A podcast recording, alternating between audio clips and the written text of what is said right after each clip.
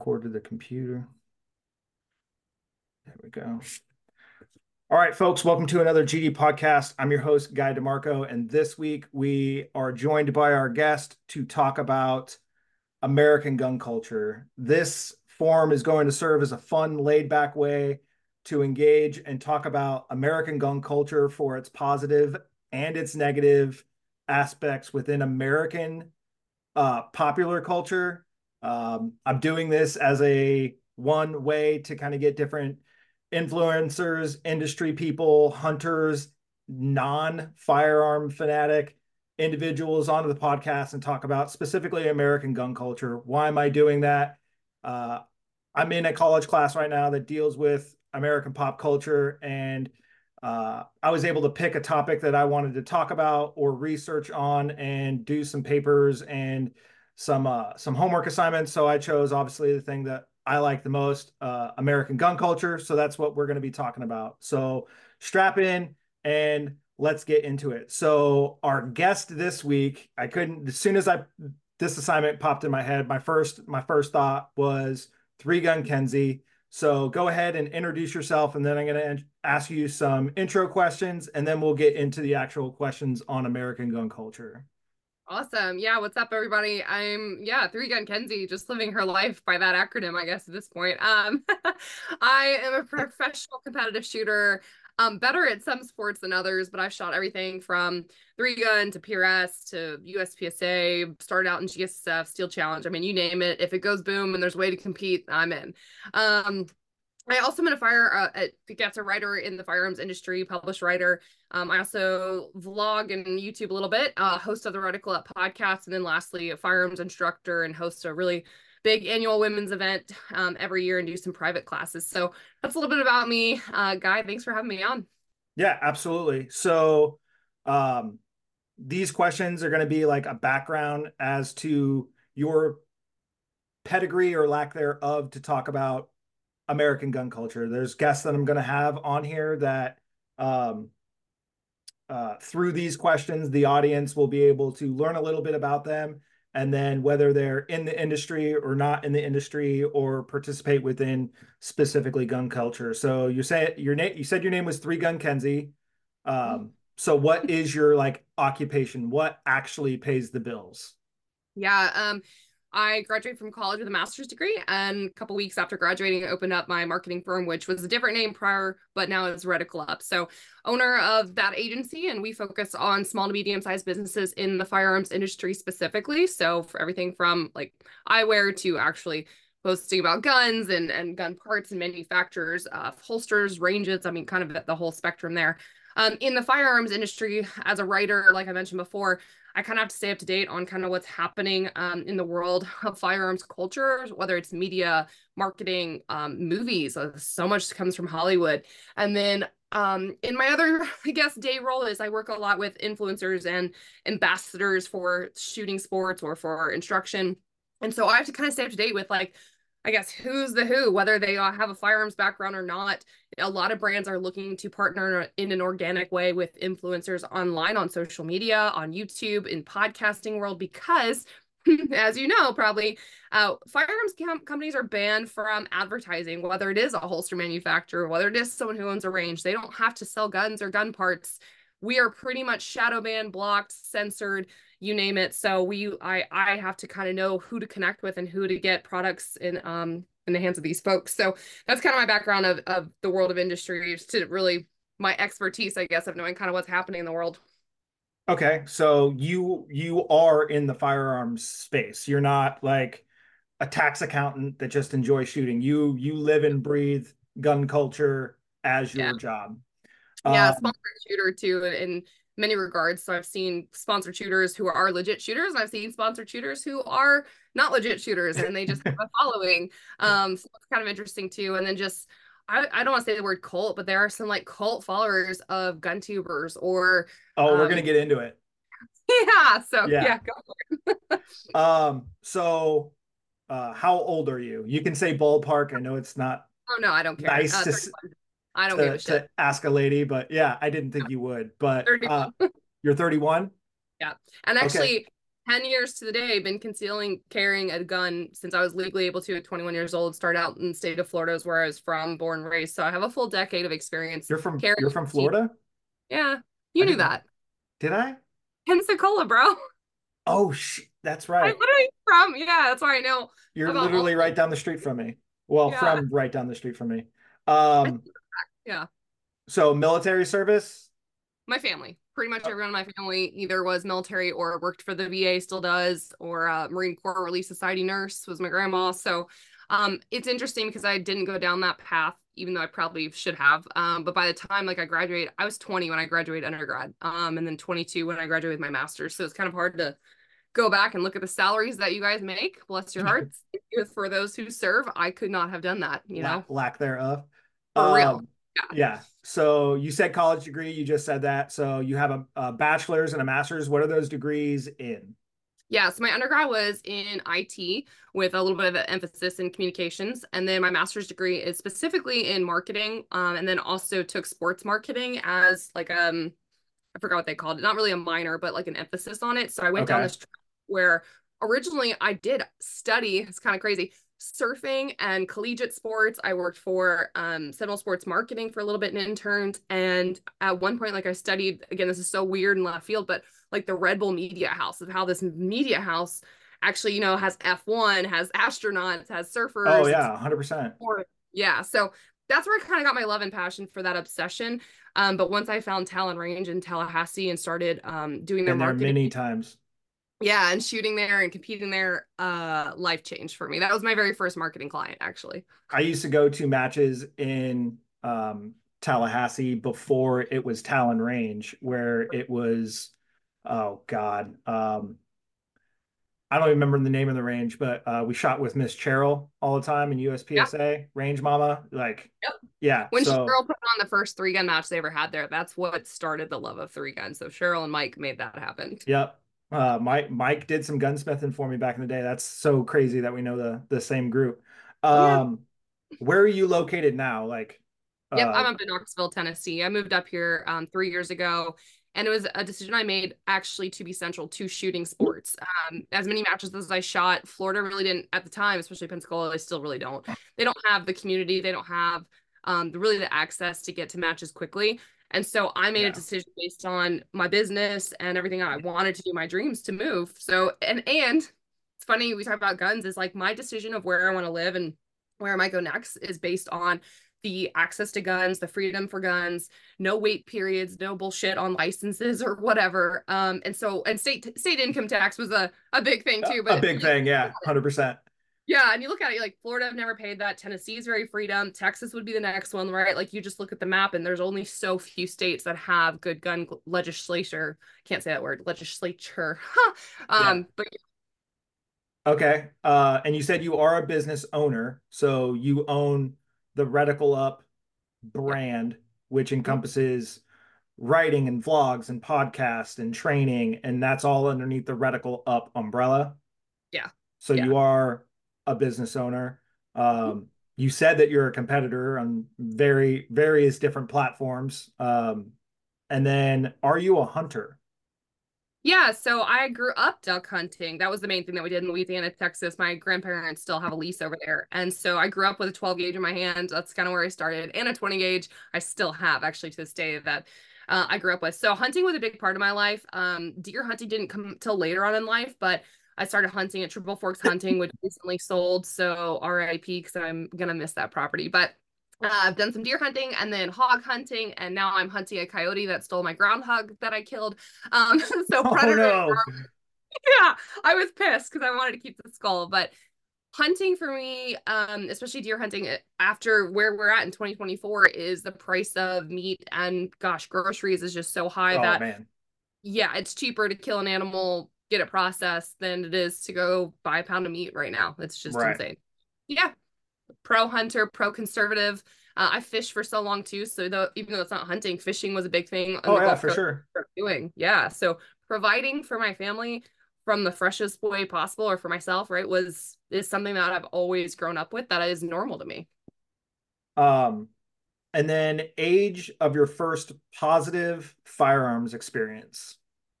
I was probably like seven or eight. I remember shooting um actually revolvers. It was all revolvers, kind of stereotypical of lower Alabama, Pensacola. Um, with my grandpa and my dad. We shot off uh cans off logs, so just aluminum yep. cans. And then we she would go fishing. And then my grandpa used to make molds of the fish that we caught. So we would actually have a memory from that. But yeah, so I was really young. My brother okay. was around too, but I, I was the oldest and um uh, you know, guns were always in the house. Like that's something else I think about is like we knew the guns were loaded. We knew where the guns were. Uh, they still are loaded. They're still all over my parents' house, but it's something where it's it's not a shock. It's not a surprise. It's not like why is this here and and is it loaded? It's it's loaded. It's there for a purpose. And right. I'm lucky. A lot of people don't grow up that way, and I'm very fortunate that I did. Yeah, I mean, I can I can definitely attest to that of knowing where the firearms are. They're loaded. Um, you don't you don't touch them. You don't play with them. They're not toys. And then. Yeah you know, with you know, with my experience, like I have a, a cipher um uh biometric lock on the on the gun room door here because it's just one of the spare bedrooms that I've got all this stuff in. Um yeah. and I don't keep my precision rifles loaded, obviously, but like the house gun, the other house gun, the bear gun, the bigger bear gun, like those are all like ready to go come come a necessity, but like yeah. the boys aren't at an age where they know or understand what they are. They just know dad's carrying them in and out of the house all the time, going to matches. I bet that's a sight to see. It's always fun. oh, my neighbors love me. Uh-huh. Um, I'm not a gun case guy either, so they're usually no. just in the in the back of the truck or in the back of the car, just just rolling around. For um, sure so that's a little bit about who who Kenzie is. Um, now we're going to get into the meat of the potatoes of uh, of the actual questions. Uh, what is your definition of popular culture? I think anything that is in movies, in music, um, and and TV show too. TV shows now with pop culture, honestly, books. Books are turning into those things okay. that people pay attention to. So I think anything that's out there, YouTube included um, anything on social media. So pop culture is just anything people are talking about, what's going on in hashtag worlds, what's like, you know, the live streaming news, what's what's what's most popular right now that everyone's into. So I think that's kind of the de- definition for me of, of pop culture. Okay. Um, what does the Second Amendment mean to you? It's more important to my first than my First Amendment. Without my second, it the first is gone. So Second Amendment um, is the greatest equalizer and tool that we have um, as, I guess, American citizens, you know, not just for females, but to tell our government that we will not stand down, we will not be, you know, infringed upon when it comes to our rights, our voice, what we can and can't do. It is the most important thing to me. That kind of comes first in my life because um, without that, I, I don't think America exists. Okay. Um, so uh, if you have a story and and you feel like sharing, uh, please do. But do you have a negative? Uh, have you been negatively affected by gun violence? Not by gun violence, but by violence. Um, okay. There, there's a reason why I carry. Um, my parents know about it too. It was something that was an ordeal I went to when I was underage, but um, sexually assaulted, um, and and way young, right, way young. Right. But that was the catalyst for for start, and then in college living alone i had um, a guy that just got out of prison. I still have the police report and i show this in my classes um, that had tried to come in my back door tuesday 8 o'clock at night living alone. Um, i did have my firearm at the time. I was old enough i was 22 had a glock 17 that my dad gave me. It's actually my first handgun that i um, was gifted and stuff and ended up calling the police. And then i called my friends from the from talon range and guess who ca- came to the door first for help? Friends right your friend from the range Yep.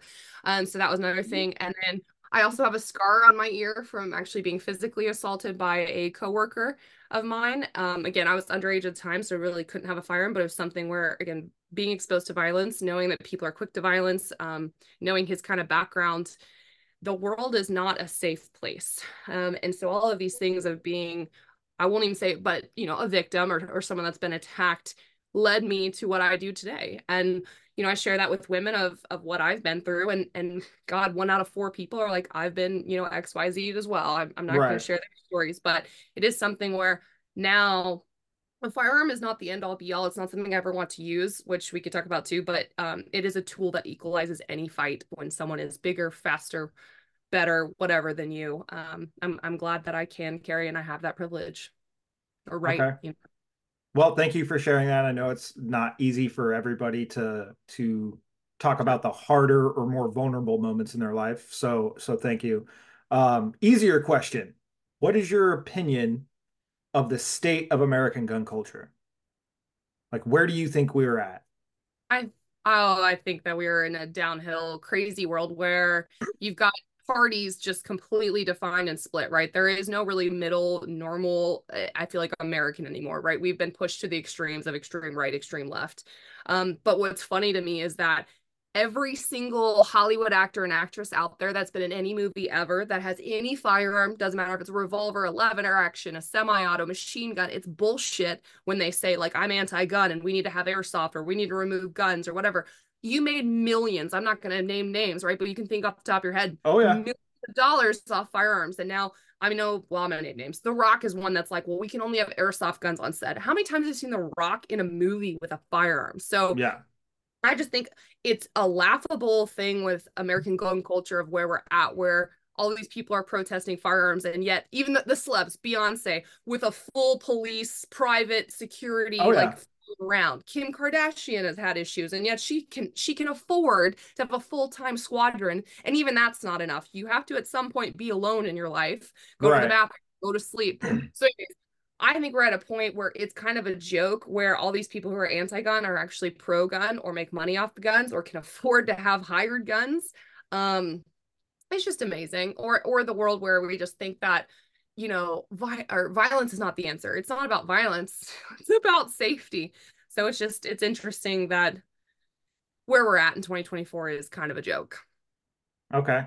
So in your experience um, with gun culture, has it been more positive or been more negative? And can you share a, a, a positive story of you inside the gun culture that makes you uh, you stay here?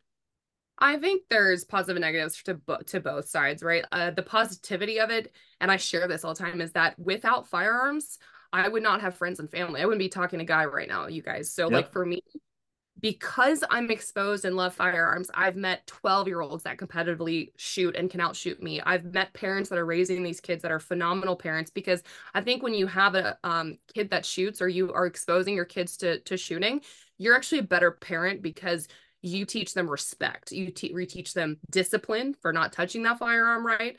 You also have just better, hardworking kids because they are raised in that kind of household. I just, I feel like that's, that is the truth. Um, the positivity again is just that I, without shooting sports, without guns, I would not have anybody that I have right now. I would not have friends that all over the country. I can go anywhere in the country and hit someone up and probably stay at their house. Yep, hundred um, percent.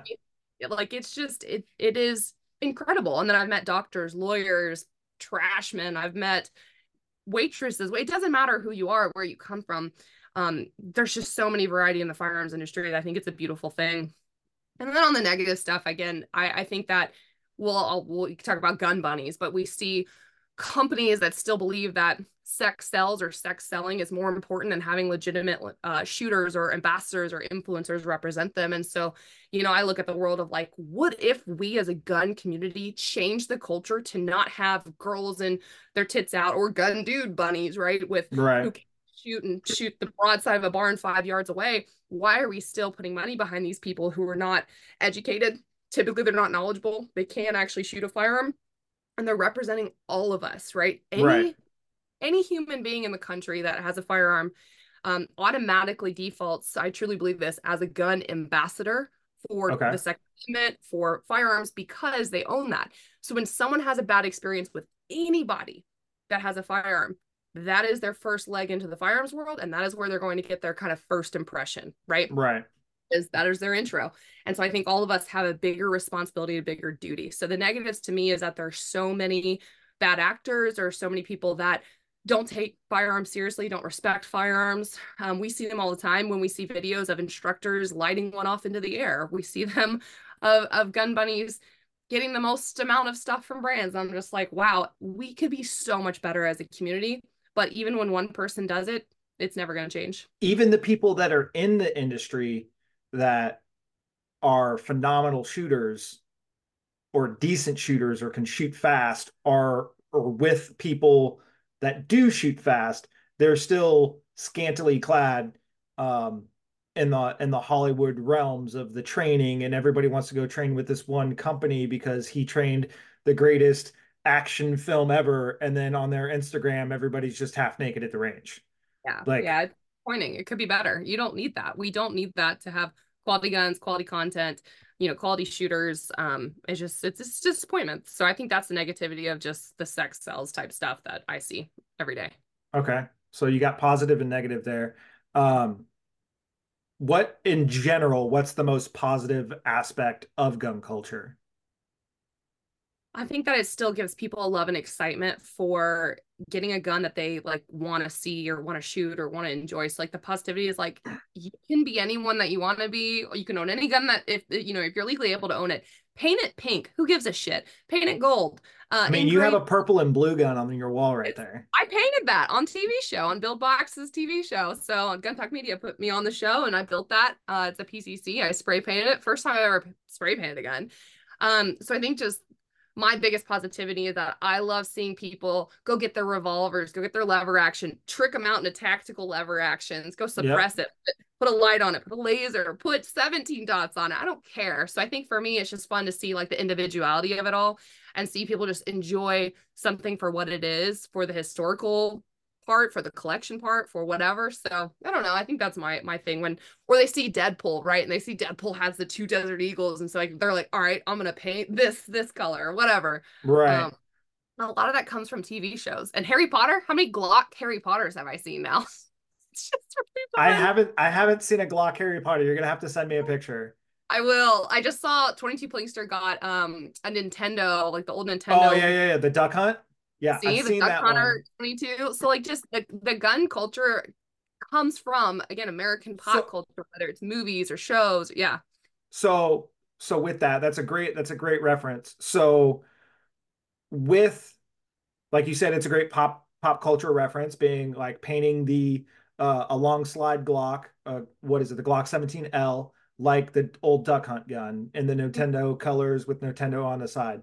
Um, does does that somehow cheapen or downplay the um the importance or the uh like the safety aspect of the gun when we make something that is so dangerous look more like a toy than an actual tool because like it, yeah. yes we can use firearms in a fun way but at the end of the day they're still a tool so does that cheapen or degrade the meaning behind having the tool I think for people who are uneducated about firearms can absolutely that can absolutely happen where they're like, oh, that's just a toy. Now it's like, oh, that's airsoft or that's fake, or I'm gonna treat guns like toys because it looks like that's how we treat them. So it very much has that perceived, I think, value for people who are uneducated about firearms or who just want it because of that, right? They go buy it and they know they don't take a class, they don't go get educated, they don't know how to treat it safely. So so yes, there's damaging part I th- I think to that. I know people are, would disagree. Um, but on the highest level, again, I don't own black guns if I can help it. Like all of my, okay. I have a Harry Potter, I have a Harry Potter PCC, I have a Joker PCC that Creekside Customs did, literally with the Marauder map footsteps. I solemnly swear I'm up to no good. We have Harry Potter's wand on it, but I know that that is a serious firearm. It is a tool. It's actually one of my competitive PCCs. I shot for a while. Like it's it's one of my favorite guns. Um, so yes and no. yes and no. Okay, and but for some of the some of the listeners, like if if my instructor or my my professor listens to this, she may not know what some of these acronyms are. So, what does PCC stand for?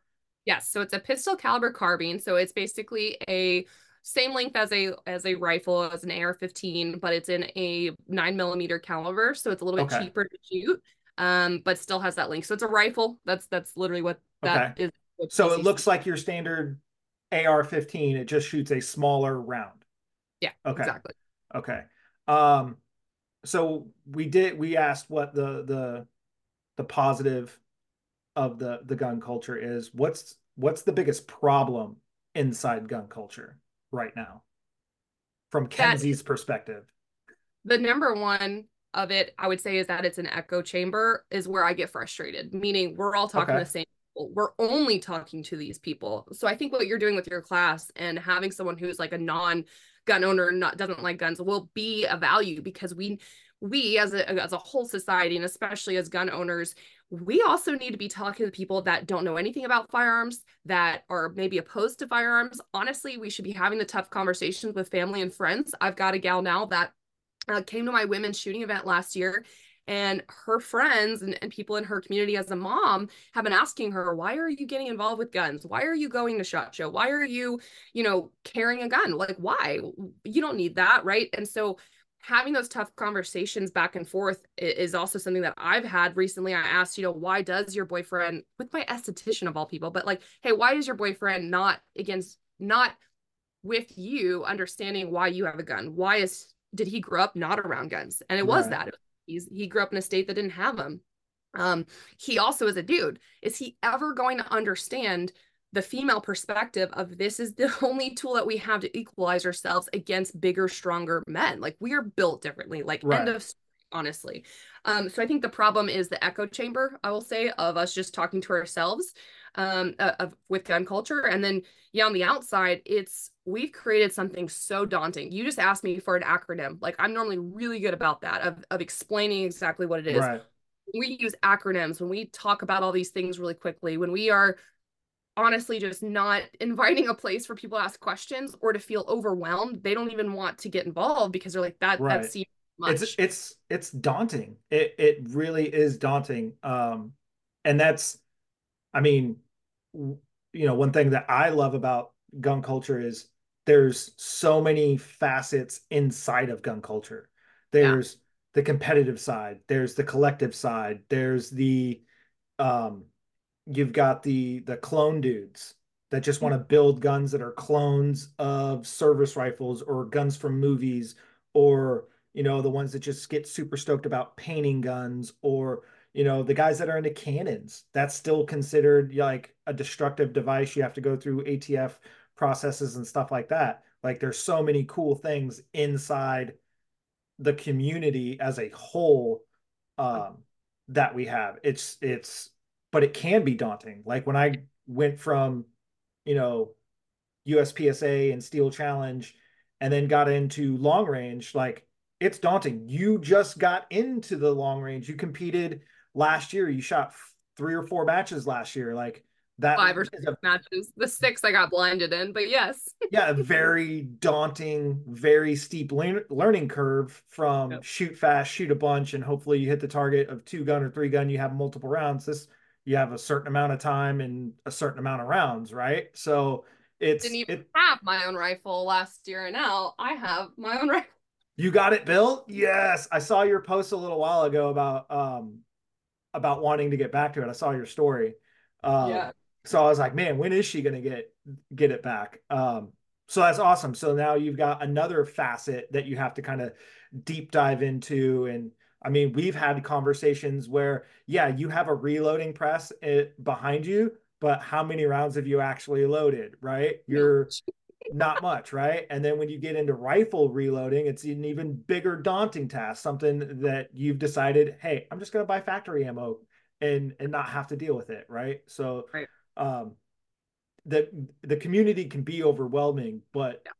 when it's overwhelming, like you find your little niche and then you can just keep learning and learning and learning about it and yeah. then it's not so daunting anymore i want to um, add one more thing too real quick yeah. on that like um i i'm dis disappointed when i i've watched several things on like netflix um and it seems like on gun culture it's never a positive story or like gun culture in the media. It's always i, I get it right? Like it's the active shooters it's it's the things that happen or i watched a netflix series about like i don't know if it was real or fake but someone played a, an actress um played like the story of how she was the only student to survive in her school shooting right? So what about the positive stuff? We never see movies or documentaries or anything in the media about how a gun saved someone's life whether they had to right. use it or not like whether they just had to deploy it and that it ended the threat like i wish they would tell more stories about about like like me like i like guns saved my life from being depressed and being sad to finding a community to finding friends and and not it doesn't always have to be gun related like now i get to hike with friends now i get to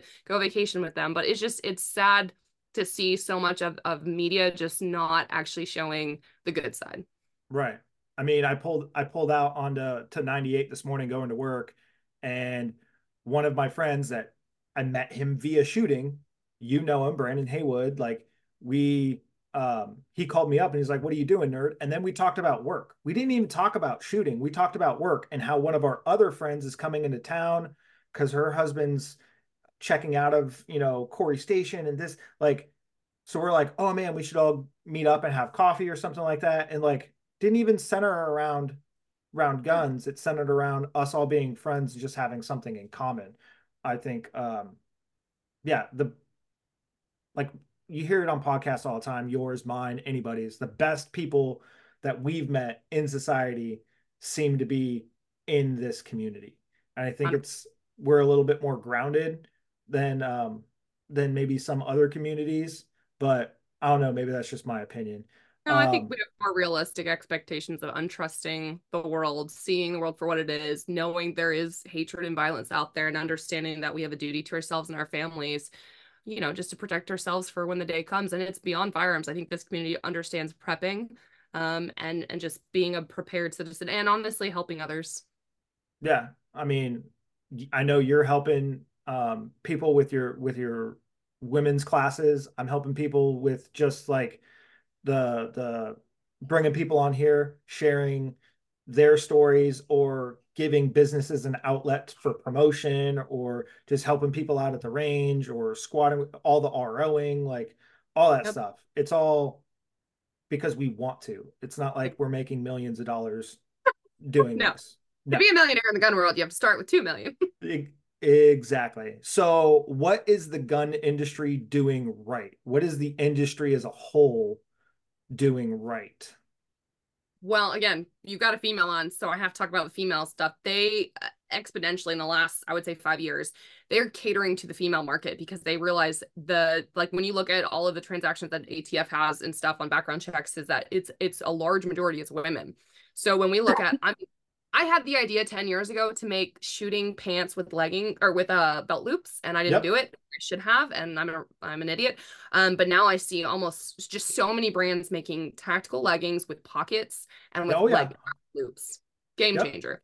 Um Huge. there is no excuse for females or males or anyone. I think we're getting right on uh concealed carry for anybody that wants to wear basketball shorts, if they want to wear slacks, if they want to wear the tactical clothes, cool. But off body carry is not my favorite, but there's so many ways off body carry and to um I got see- my tactical fanny pack. That's right. The fanny pack, these the um what's the other one? The sling Cross bags. bodies, yep, sling bags. Yes. So I think like what we're doing as a community is we're listening to the needs of the people. Um, you know, females have so many different um, guns now. You've got, of course, the SIG Sauer Rose. You have the Walther PDP-F, the IWI Masada Slim. So when you start look Glock, I mean 48X, all of these guns, again, they're good for males, but I'm I'm speaking from a female perspective, is that we're listening to the market and the needs of of people that do want to protect themselves. And, and a large majority of that is going to be moms. Um, so I think that's pretty cool. And then just seeing how many of us are working so hard because we're idiots um, to put out content that's valuable that isn't on social media. So I work with huge brands. There's tons of media outlets. You know, the big ones, Athlon, Recoil, uh, Gun Talk. So all of these companies are spending so much money. Um, and so are the brands that obviously sponsor and, and do paid ads and whatnot um, to put out content, whether it's magazines, blogs, videos. They're not hosting on the anti gun platforms, they're doing their own. So I think we're just doing it right in terms of not giving up and getting the content to the people that really need it and want it. Um, because we're fighting with that every single day. Right. Um, and then the last thing too is just coming together on I think on on issues like I've seen so many companies back like the ATF brace stuff. Guns of America is doing a great job. Yep. Um, it's on the crap NRA now, right? It's better organizations and it's companies speaking up and and putting out basically legal stuff against these horrible legislatures trying to come down and, and ban anything to do with firearms, whatever it may be. So I think that we're just doing a good job of coming together and being like, no. Okay. So State Did that as well. You know, they're like, we're going to put when, when people buy stuff, we're going to put some of this money back to supporting the 2A. And, and I'm not super into all the legal stuff, but I've been keeping a pulse on just kind of that there are companies putting money where their mouth is and right. supporting our rights. I mean, because if they ban guns, then they're out of business. Yeah. But right? just in general, it's like they're also you have some companies that slide in that are like secretly anti-gun gun companies, right? Correct. But not a ton. Um, but it is something where like the ones that are doing it right, those are the ones I'm going to be putting more money in, into, you know? Right. And we and we know the companies that supply the people that are oppressing us. Yeah. If that is the right word we want to use here. Um, we know who they are. And I think a lot of people have shied away, but yeah, you know, we we use our voice with our wallet, but when they're getting when they're getting the money from daddy warbucks and the government, like they don't necessarily need our thousand dollars for one for one firearm. Yeah. It may sure. look cool and everybody may want it because it's got their name and their logo on it, but it you can find something else that's just as good for for less amount of money. And I actually saw a clip recently. I think it was from um, uh, PSA Palmetto Palmetto State Armory. Like the same gun that costs a thousand dollars only costs three hundred dollars to make, but they slap their name on it and it makes it a thousand dollar gun where yep. PSA spends the same three hundred dollars to make the gun and they charge six because they want to get the product in the person's hand to supply that person with the, the item that they need. Because yeah, at the sure. end of the day, you can do the 97% the same thing with a $600 gun as you can do with a uh, a thousand dollar gun. In, yeah, for sure. In the AR market. Now, when we get right. into the precision guns, like, yes, there is a little bit of a, a little bit of a difference in components and, and things like that. But when it's, you know, machined and you know it's a, a mass manufactured item like yep. save the 400 bucks and, and get the thing that's going to work you know it's going to work and then spend more money on training ammo education 100%. Um, uh, so did i ask you where the industry is missing the mark was that the last question haven't asked that yet um, okay so what is that what what where's the gun industry missing the mark I think boots on the ground. And I actually I know boots on the ground is where I'm missing the mark. Okay, so we spend all these money dollars in advertising, print, digital, emails, social, cool. Conventions. Look at SHOT Show. So the best companies, so I won't say like the ones that aren't missing the mark know the value of talking to their end consumers, whether it is SHOT Show, also NRA, there's TriggerCon, there's GunCon, there's um, the event that I put on, Gals Day at the Range, you've got Brownells 2A Day, they're um the silencer silencer events. So you've got CanCon and both. That's a recoil yep. event. Um, but just saying that, and, and even at shooting competitions. So I know I'm biased, but I work with brand uh, Hunters HD Gold, who's at like uh, 40 matches a year somehow, traveling right. all over the country getting his van, getting his products in front of people. Um, Leupold, my God, how many times was Leupold not just there tabling and and, and sponsoring, but also shooting the match, right? Oh so, yeah, hundred percent. My thing, Foundation Stocks, you're wearing the shirt. That tr- the whole family's out shooting. So oh, absolutely. The companies missing the marks are the ones that are not sponsoring anything, not supporting shooting sports, not sending a representative to demo something. Demos are huge um, not putting up a table, not invest. I get that it's a, a, huge investment. Like I don't know anything about the dollars of that it costs for Shot Show Range Day or for NRA when they have a range day. Um, but the companies that are doing that are killing it, right? And so mm-hmm. I think we're missing the mark is go find time to talk to the end consumer, uh, talk to the shooters, get and get feedback. That's the other thing is that companies are just putting out more crap without actually consulting who's using it uh, why it's failing or why it's successful or what the next iteration should be are just missing the mark on talking to people that use their product daily, weekly, monthly. Um, so that's yeah, that my two cents there. I could go into that forever, but huge difference between the companies that are and aren't. Right, and you just you just said something and it made something pop into my head. Is a company released a firearm at shot? It was a pistol. Like what purpose did that firearm serve right did they like did they talk to their consumer it's yeah. uh it's a remake of a of a of a solid metal framed pistol that came out a couple years ago that company got bought up and then they kind of reproduced it and everybody's like oh it's the newest latest greatest thing but like what purpose does that firearm actually serve yeah. right they came out with something because did they need to come out with something or did right does that thing actually serve a purpose? Right. Yep. Yep. Um, so to missing the mark. So what is cringe in the gun culture right now? To use a pop culture reference of something being cringe, what's cringe in the uh in the industry right now? I recently saw a video. I don't know if you've seen it, but it was like just a bunch of um gun like you YouTubers, not gun tubers, YouTubers that were going out for a range day, and this dude had a fully loaded rifle pointed at the ground of his AK and AR. Um, and just for shits and giggles, he thought it was funny to cook off a few rounds, like just to negligent discharge in the ground by him between him and his buddy's foot, and he's laughing. He's like, "Ha, you're scared." I think they were actually um streamers of video games um, and you know, the the guy got scared. That's like basically his foot's almost coming off, and right, um, you know, shut up. And the other guy's just like laughing at him. So where it's disgusting for me and cringe is I see a lot of that is like bros just going out and kind of messing with each other, pointing them at each other, or blowing up tannerite out, out of refrigerators. We've seen that. So oh yeah, hundred percent. So many people who see stuff on movies or think it's cool to have a gun and video it, and the ones that are pointing them themselves and shooting themselves because it's funny dude, it's killing me. It's killing me heart and soul because they don't respect them. They're putting this content out. People think it's kind of funny. They think it's a joke, and then they go do the same thing. And it's also influencing kids, man. Like they they think that they, they can do the same thing. So right. I won't even talk about that that gun bunny side again, but like the cringe stuff is just some of the stuff from video games that I see people taking into real life. Um, I think I've never been a gamer, so I really can't speak to that, but I do see that like exposure to all of that video game content and and not understanding that when they transition to real life, like that's a real weapon. Right. Um, that's the kind of struggle that I have. I'm kind of hit or miss on the on the the video game side because I mean that's I mean that's a lot of valuable skills too in video right, games, right? Right. How to reload and cover um, concealment. hand eye hand eye coordination, cover concealment. Um, but that's a lot of people's first interaction with firearms. And then I would say there's a percentage, you know, that get into the gun community that are, you know, do it the right way, or and then there's some that do it the wrong way. But like my first experience with the KRISS Vector was in a video game, and I was like, oh my god, I want one of those so bad.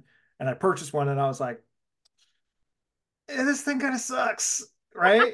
I don't have I had a I had the carbine and I had the pistol. I don't own either of them anymore, right? Like um that's you know there's the the the I mean you can't necessarily get a 203 but like the the underbarrel grenade launcher but like that's a lot of people's like first experience with something like that or like the light machine guns or the sniper rifles or you know they um you said on the negative side, you know, they, you know, trying to shoot akimbo, two guns at the same time, or, you know, just the crazy stuff that they see. I think that they do, they do, um, a lot of people's first experience with firearms is in that, in that video game setting.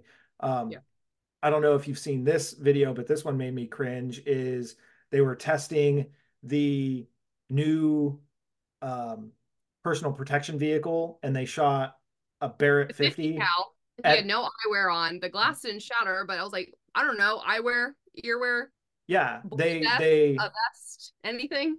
Maybe 20 yards away, shot a 50 BMG at the side of an SUV driver's side window, and there was a dude sitting in there. Like that yeah. stuff is cringe. Where they do, you see the videos of other militaries and they're shooting in and around each other or you've got that one guy that's got like six targets in a circle around him and he's taking guns out of every and turn around and shooting every like that yeah. stuff is just everything like that you know i've seen uh, where they spin him around like you need to learn how to shoot dizzy and he's literally shooting left right two 220 degrees and um you know the stuff that cringes me too not just on that that stuff is like also clickbait like they shouldn't post it but they do because they get views and then they go viral and fine but what kills me is so many marketing departments and so many industry uh, thought leaders, huge following on social media, on emails, whatever. And I'll see someone shooting without eye protection on. Like, we're not in a defensive scenario. You're trying to market your product, put on eyewear and ear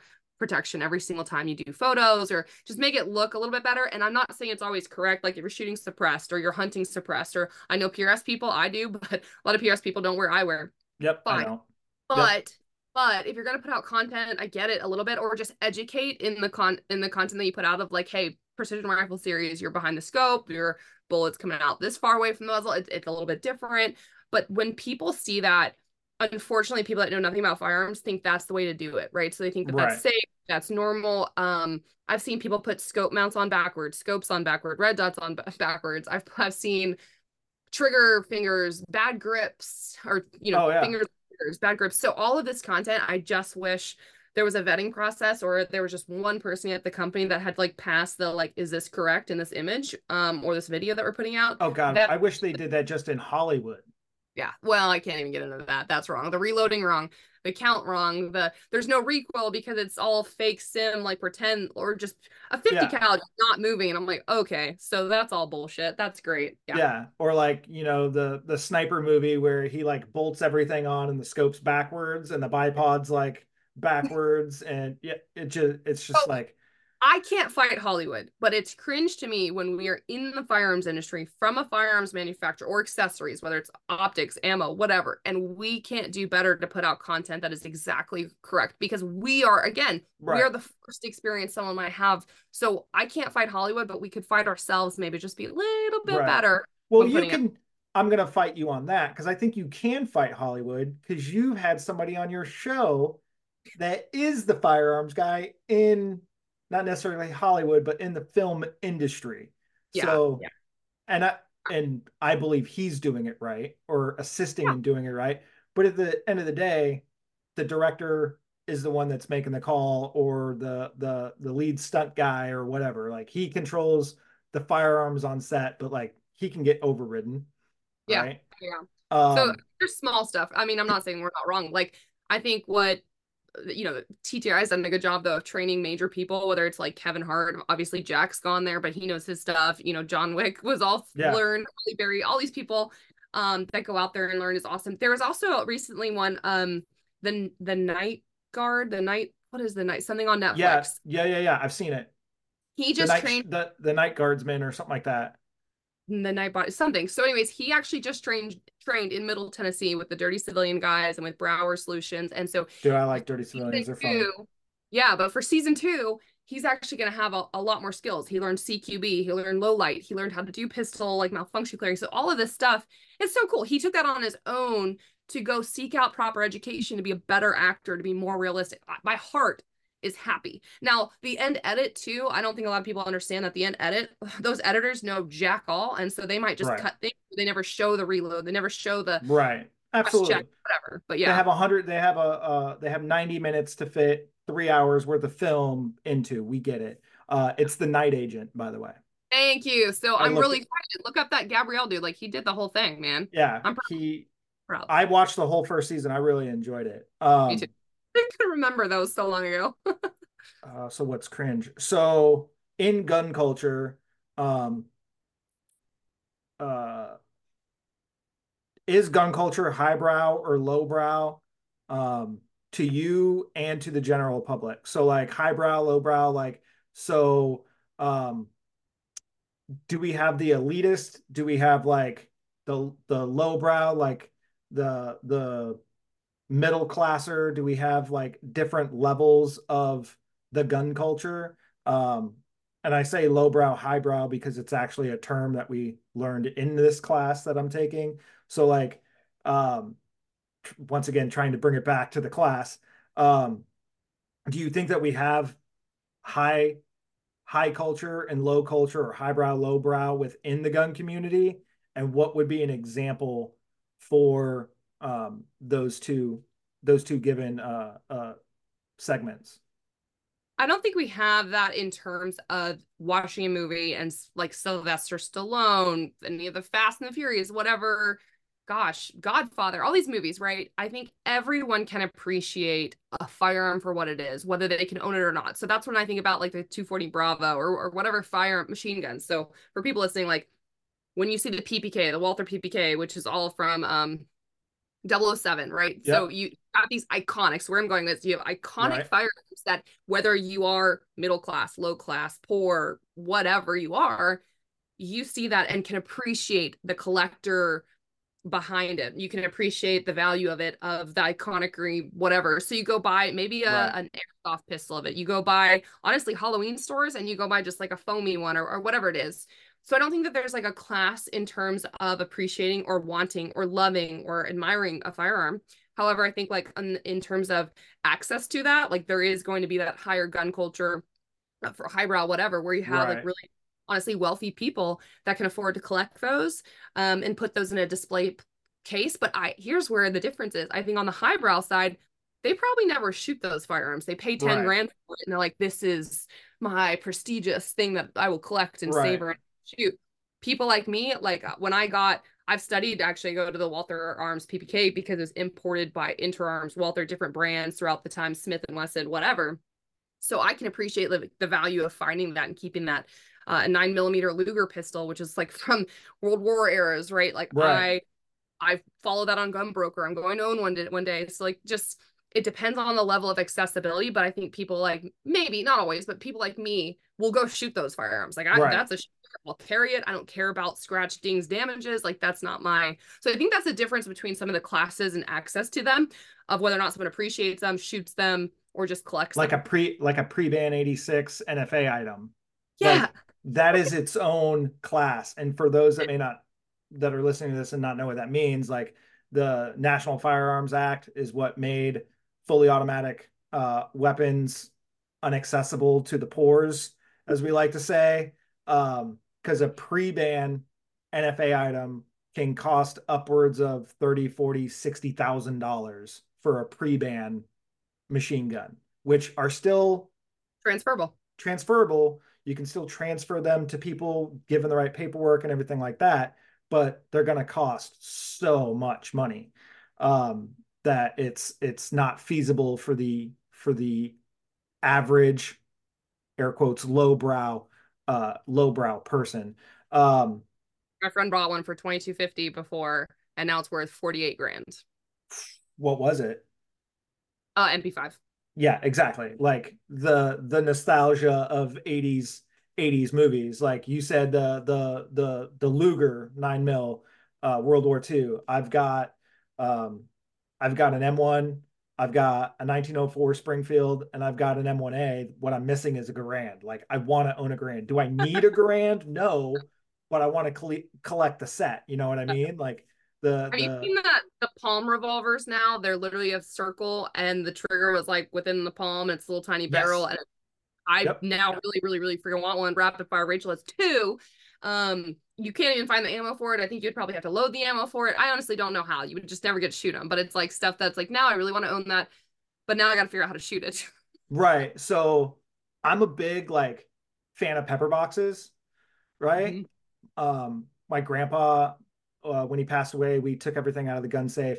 Um, and he's got an old pepper box. It's completely disassembled. It doesn't like there's no way to make it work. You'd have you'd spend more in trying to get it to work, but now it's just like it's an old firearm that doesn't work, but it's it's inherently special to me, right?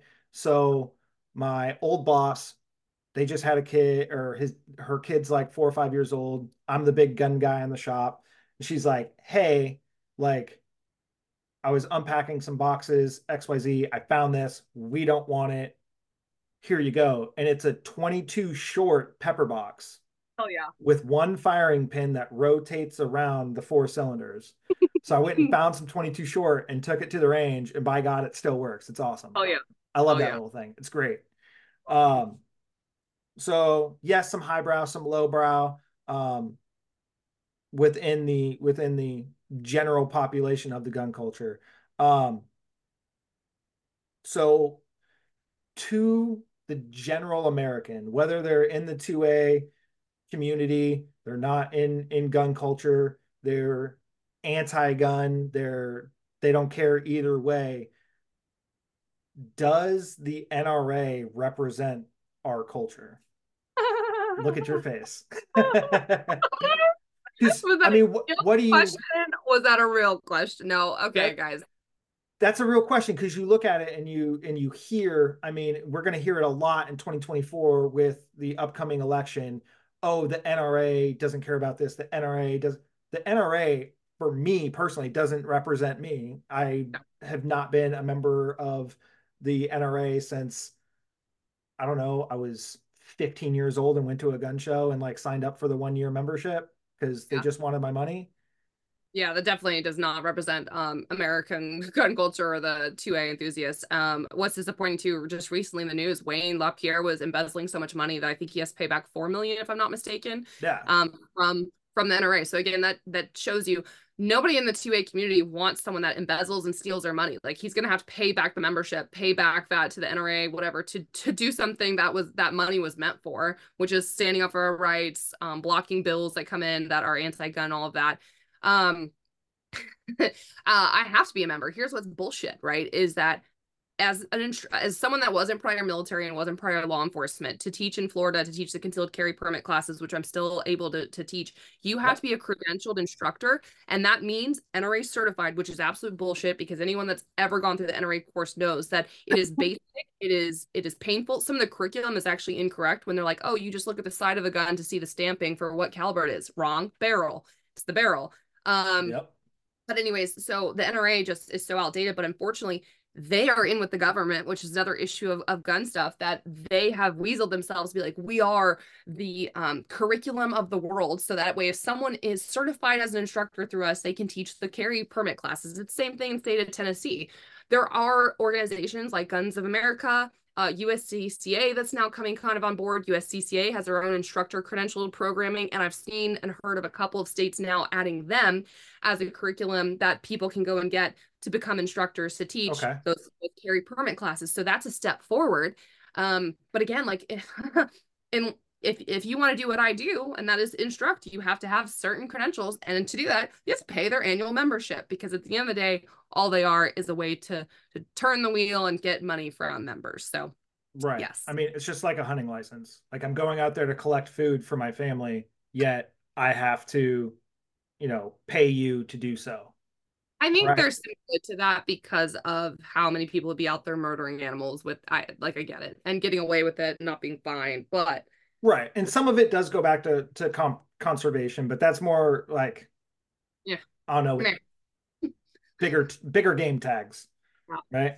Um, so no answer. Short answer, no. Long answer, you just got. yeah. Uh, any thoughts on people from other industries coming into the culture to boost their own personal brands? This question came directly from our conversation when I asked you to do this in the first place. Yes. All right. So everyone's probably seen it by now, but if you look at 2024 Shot Show, okay, and who was there? Um, so what? so real quick, what is Shot Show? Where is it? What is it about? Um, I would love to have known. Is it shooting, hunting, outdoors trade, trade show? show? Okay, yes. got it. The acronyms that even the people in the freaking industry don't know. Okay, Shot Show is every year. Um, used to be COVID disrupted, but every year in January, it is the largest trade show in I think America, maybe not the world, but for firearms and outdoor stuff.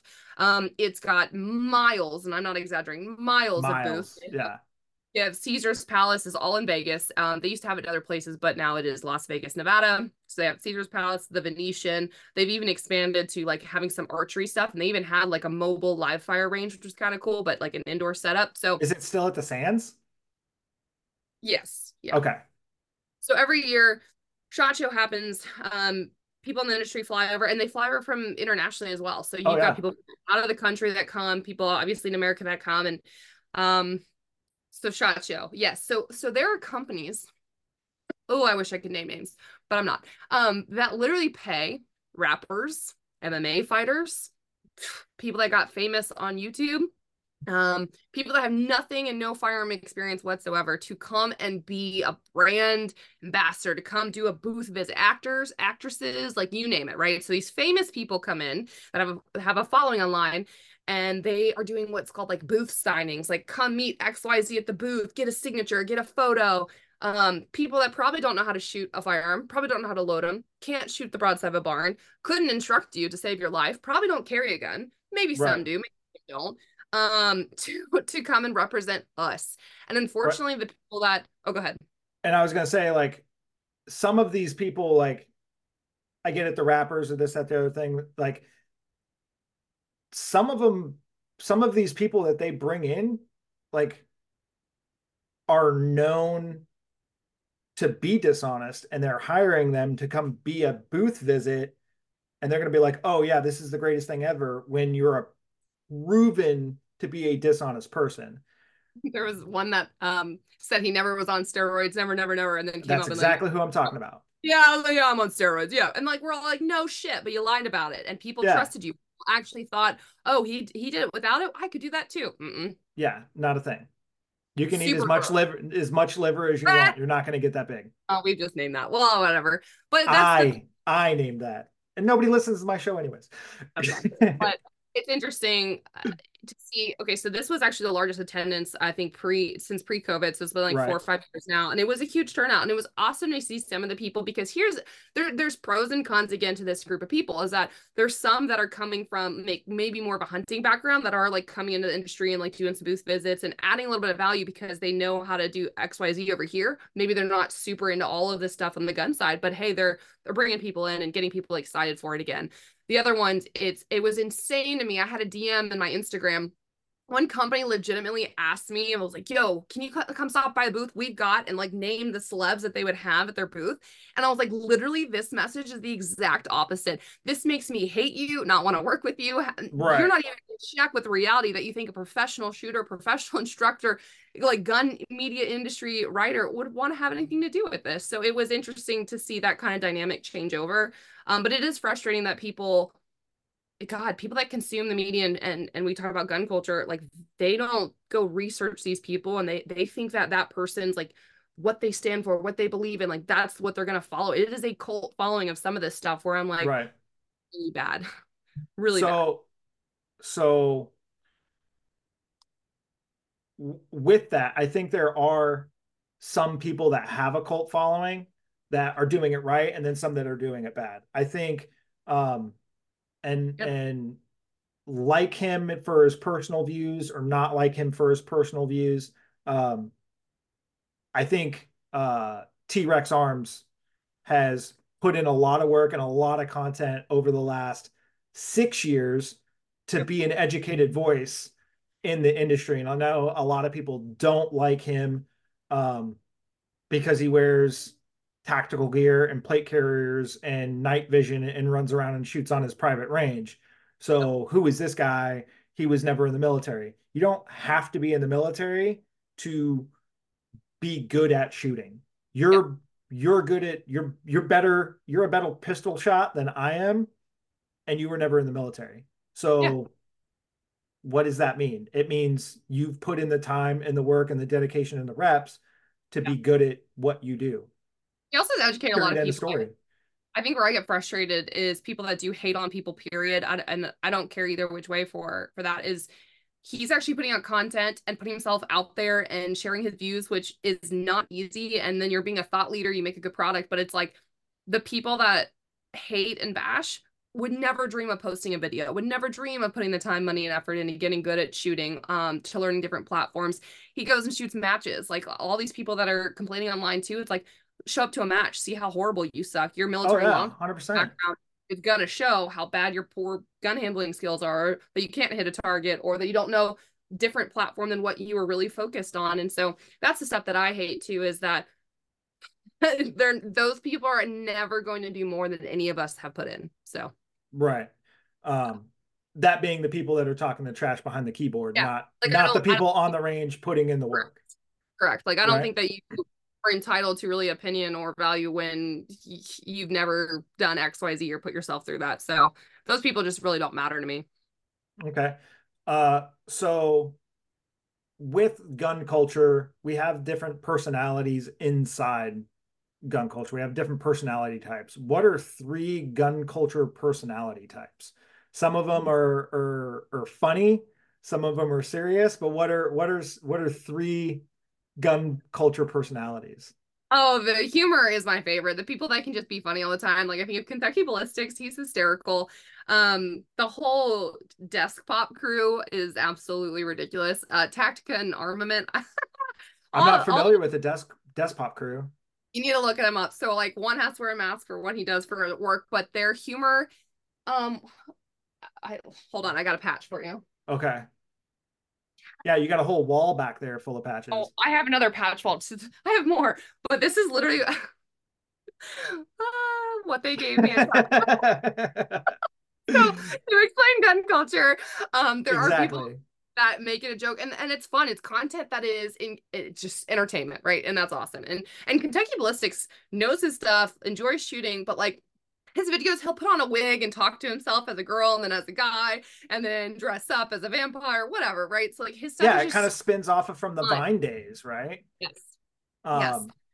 so we got the we got the humor. That's a type of personality a personality type within the within the gun culture. What's another one the hard educator. So I think of Tactical Advisor as a really, really good piece of content. And even T Rex Arms Lucas does a good job of taking this very seriously to the point of I'm going to educate you on this gun, this optic, this suppressor, this gear, why you need it. And it's super valuable. Like anybody that's in the gun world that has questions on stuff, like that's your thought leader industry that also industry person um, that puts out the educational content. So humor, educator. Um, see another personality. I just think the expert, um, whether that expert be the the hunter or the competitive shooter, um, or the person that's just literally knows that platform through and through. So I think that's like the last like kind of personality is I think it's a combination honestly of where that ends up is someone who can take that platform knowledge, can entertain someone, but actually runs that that gear, that gun, that whatever it's so hard that they know it in and out. So I think that's just like the expert. Okay. I'm super glad I asked that question because I didn't know how that was going to go. But your answers are not anywhere near what I thought I was going to get as an answer. Well, I thought you... also the, the autistic scale, which I think I'm okay with saying because a lot of my friends are autistic. And I oh, feel yeah. like to be a gun nerd and to be, I could just name three. Like there's a competitive shooter, there's someone that's manufacturing parts, and there's another that are all on the spectrum. Gun tuber, they're all on the spectrum. I thought we were going to go with like the gun snob Oh. The the FUD, right? Oh. Like but mine genuinely authentic. Like you have the people that are making comedy stuff out of this. Oh yeah, hundred percent. Print shoot repeat, print shoot repeat. Made a whole HK slap video and music and song that you can like listen to. It's hysterical. I don't know. And then he's still adding value, right? He still understands right. the guns, 3D print stuff. Um, educates people on what works, what doesn't work. So honestly, I think there's those are the people that I was thinking of personality wise. Okay. I I like that because I didn't like I didn't super specify. I left left it kind of broad, and I, I I wasn't expecting that, so I enjoyed that.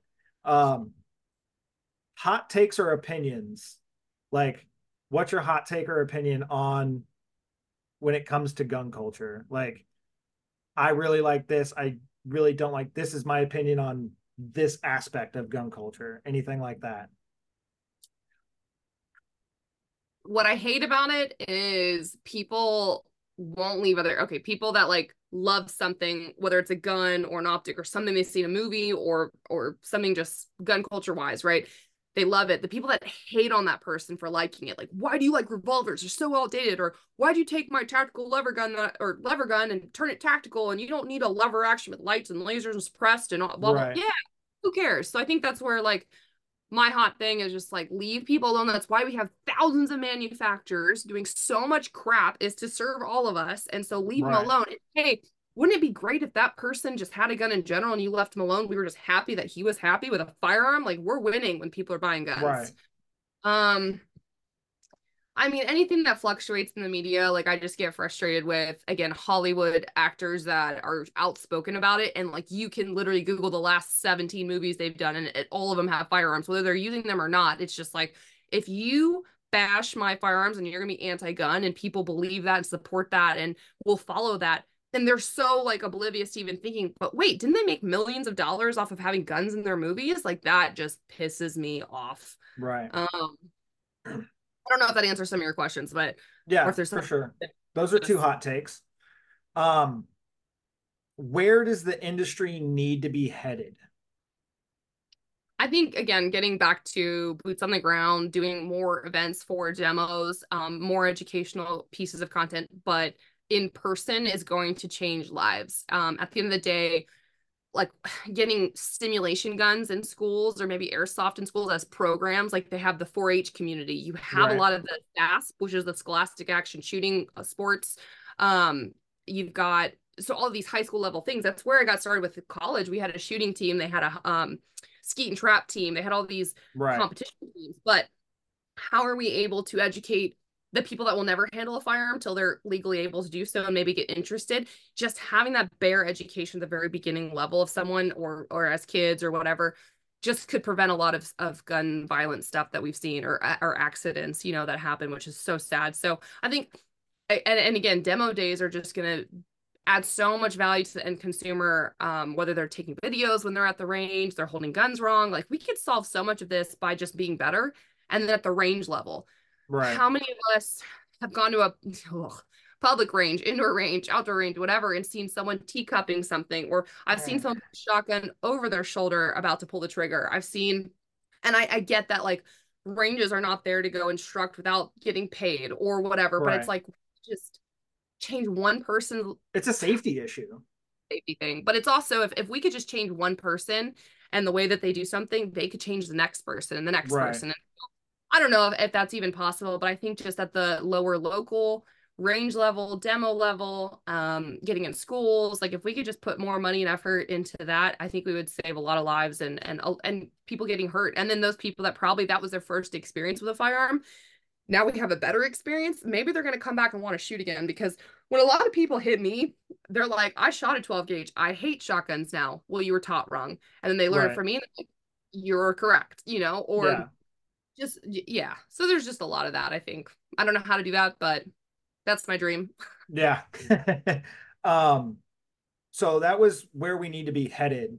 But what does the, what does gun culture need to do to survive in America in 2024 going into the future not going backwards you know i thought about like the jack carr series being published on amazon i i read all those books i never in a million years thought that amazon would keep the violence that was in those books into the the actual show series i think right. reachers did a good job even though you don't you, you know this but in the very first book that lee child wrote he talked about flicking the safety off on a glock okay so lee child yeah. was completely eh, eh, un unknowledgeable or not knowledgeable at all about firearms, and yet his series has turned out to be better, not okay. perfect.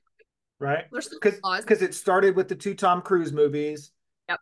Which so back Our here on my on my bookcase back here, I have all of the Lee Child books. I'm working my way through them. Um, I I don't like that they skipped to book eleven instead of book yeah. two. It's a series for a reason. Um, but like they do a pretty good job like yeah.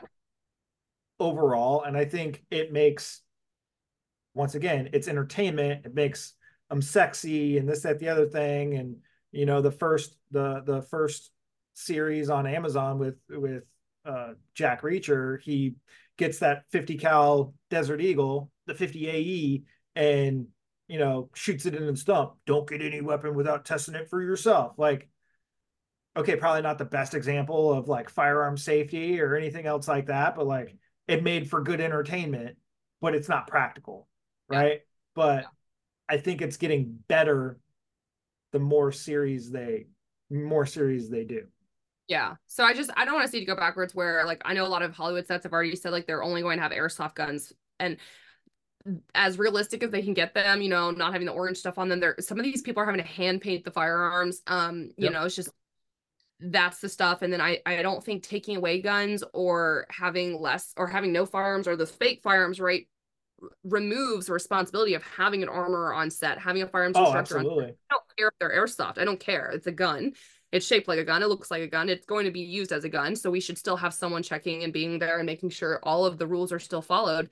Um you know so that's the kind of thing that i see in culture of like I think we're set, taking a step back for what, by removing valuable content. Like when I think about YouTube and the gun tubers and the world affairs, like why are we suppressing how to disassemble a gun safely? Like those right. are the content pieces that we need more than anything, more than I, I, don't know how to properly shoot this at 300 yards, whatever. Who cares? Uh, we're focused on fundamentals and safety, and and being safe means like education. And so I think that's where it's like we're we're taking a, st- a step backwards versus forwards yeah, you can't show the install of a of a rail yep. on on a or firearm or anything. Red dot plates. It doesn't matter what it looks like. They will demonetize right. like that. Yeah, it's all de- demonetized, and you don't want to put something up that's going to get your whole channel demonetized, right? Like people don't want to do that, which is unfortunate because, frankly, that's how some people learn is through visual. Yeah. Like we have, you know, kinesthetic, visual, auditorial, like we have all these different learning types and now you're taking somebody's ability to learn away which yeah.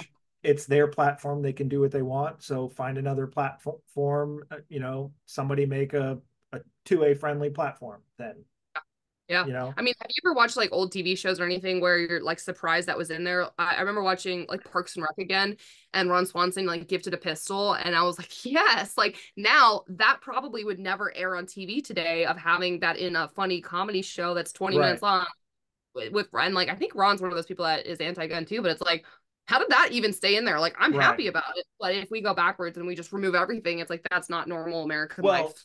Well, look at it this way too. Like what just came onto Netflix that is basically like comp- like the definition of getting canceled. Blazing Saddles. How is Blazing Saddles on Netflix right now? Like it's like how is like it's a great movie. It is yeah. One of the funniest movies that's out there. Yet how is that even on Netflix right now? It's it's baffling yeah let's keep it up that's what i'm i'm i'm hoping for american gun culture is that we don't remove our history we don't remove our statues our our shows but like man yeah right okay so from the outside uh looking in what kind of impact does gun culture have on american culture so like we've got american culture what is american culture how does gun culture affect the bigger portion of American culture? I'm probably not an expert on this question. This kind of seems a lot. Um, but if you think about like what was trending or like unfortunately guys anything that's happening in america is going to be the culture whether you watch it or not. Like so here's what's interesting. I, this is probably not going to answer your question but it's very important. When i watch the super bowl okay i i don't care about who won. I don't care about the commercials. I actually watched it to see what's airing. What's what's happening in america what? is the super bowl okay? They aired that commercial um that was about jesus or whatever washing or the feet and washing the feet and it had everything in it. Like you had trans, you had gay, you had lesbian, you had um priests, and there's had, all of this stuff. Yep. It was actually very cringe and very painful to watch, and it was very uh, just out there, right? But it's something where people get mad what no matter what side probably that they're on right but it was like okay that's literally a message going out to billions of people watching the super bowl right now um having usher on and and all those rappers and stuff again like that's that's awesome but that's culture right there what's happening yep. with taylor swift and, and kelce i god i can't stand any of that but again that is literally american culture is that's what people care about right now is everything that happened on the super bowl was actually like what's happening in america um so I think about like gun culture, all of that's going to be relevant. And I can't think of a good example like off the top of my head right now, but it's stuff where, uh, again, election coming up, we're going to see a lot of that. And so American culture of who's running the country and what do they actually believe in. Unfortunately, gun control and gun legislator and all of that control so much of the election. People don't care about healthcare and people being obese and and fuck, why is nicotine and all like I'm not anti any of this or alcohol, nicotine, all of these like issues. How about child trafficking, right? All of that matters. But the focus so much is always on guns because they think, oh, removing them is going to answer everything like incorrectly.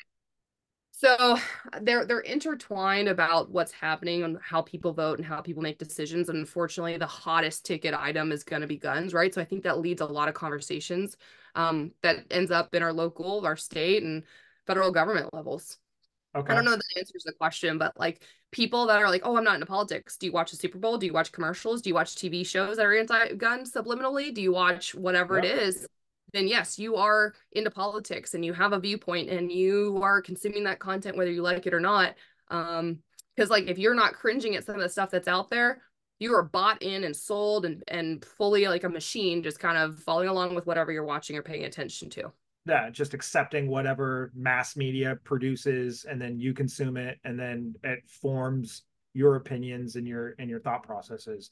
If you don't know how to think um independently independently yeah. for yourself which yeah. i don't think we teach that anymore no Mm-mm. i mean th- i mean that's what school is we want so, did we you wa- see that we want people to work in you know we want workers not thinkers i don't know what it was but in the the box that uh, Taylor Swift was in, and I'm not a Taylor Swift fan, but they had like the devil worshiping chick that had an upside down cross, was wearing black, and did this like devil hand sign, right?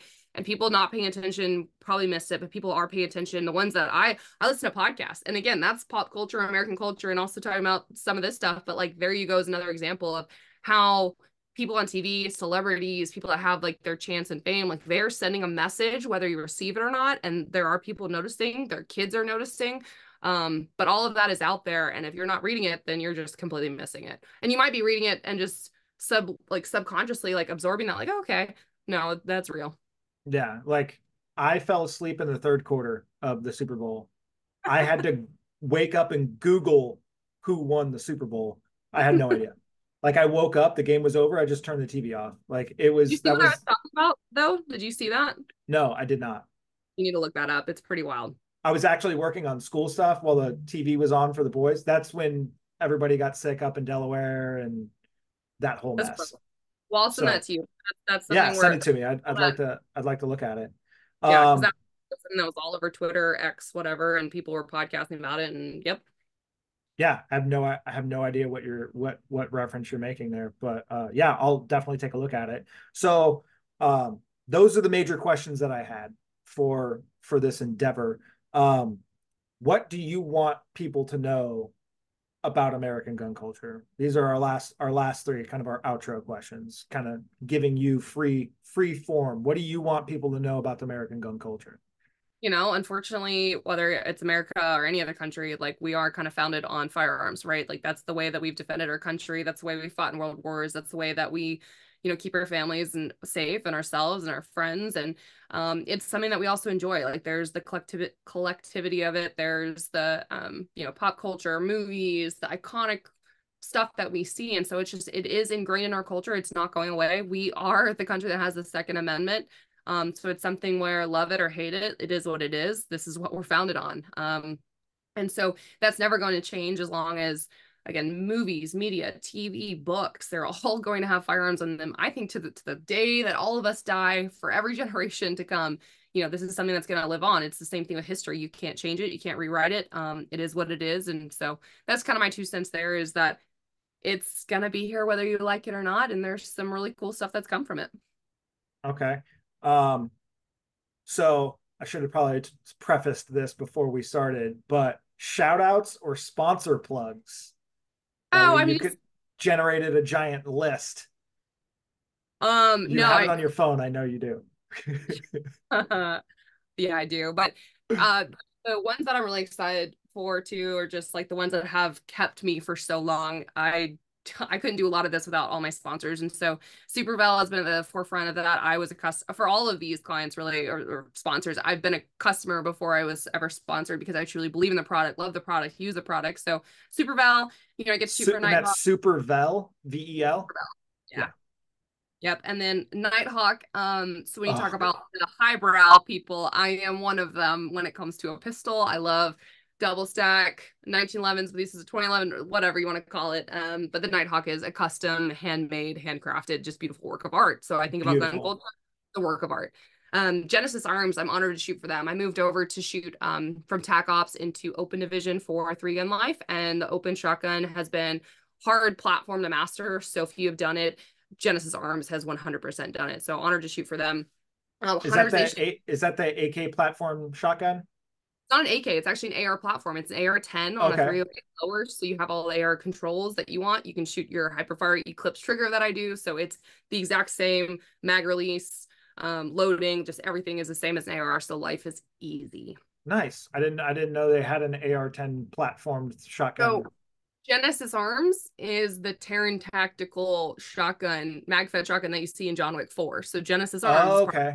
gun culture that makes the John Wick TTI collapsed gun. So Gotcha. yeah. Okay. Interesting. I'll have to I'll Um, have to look at that as well.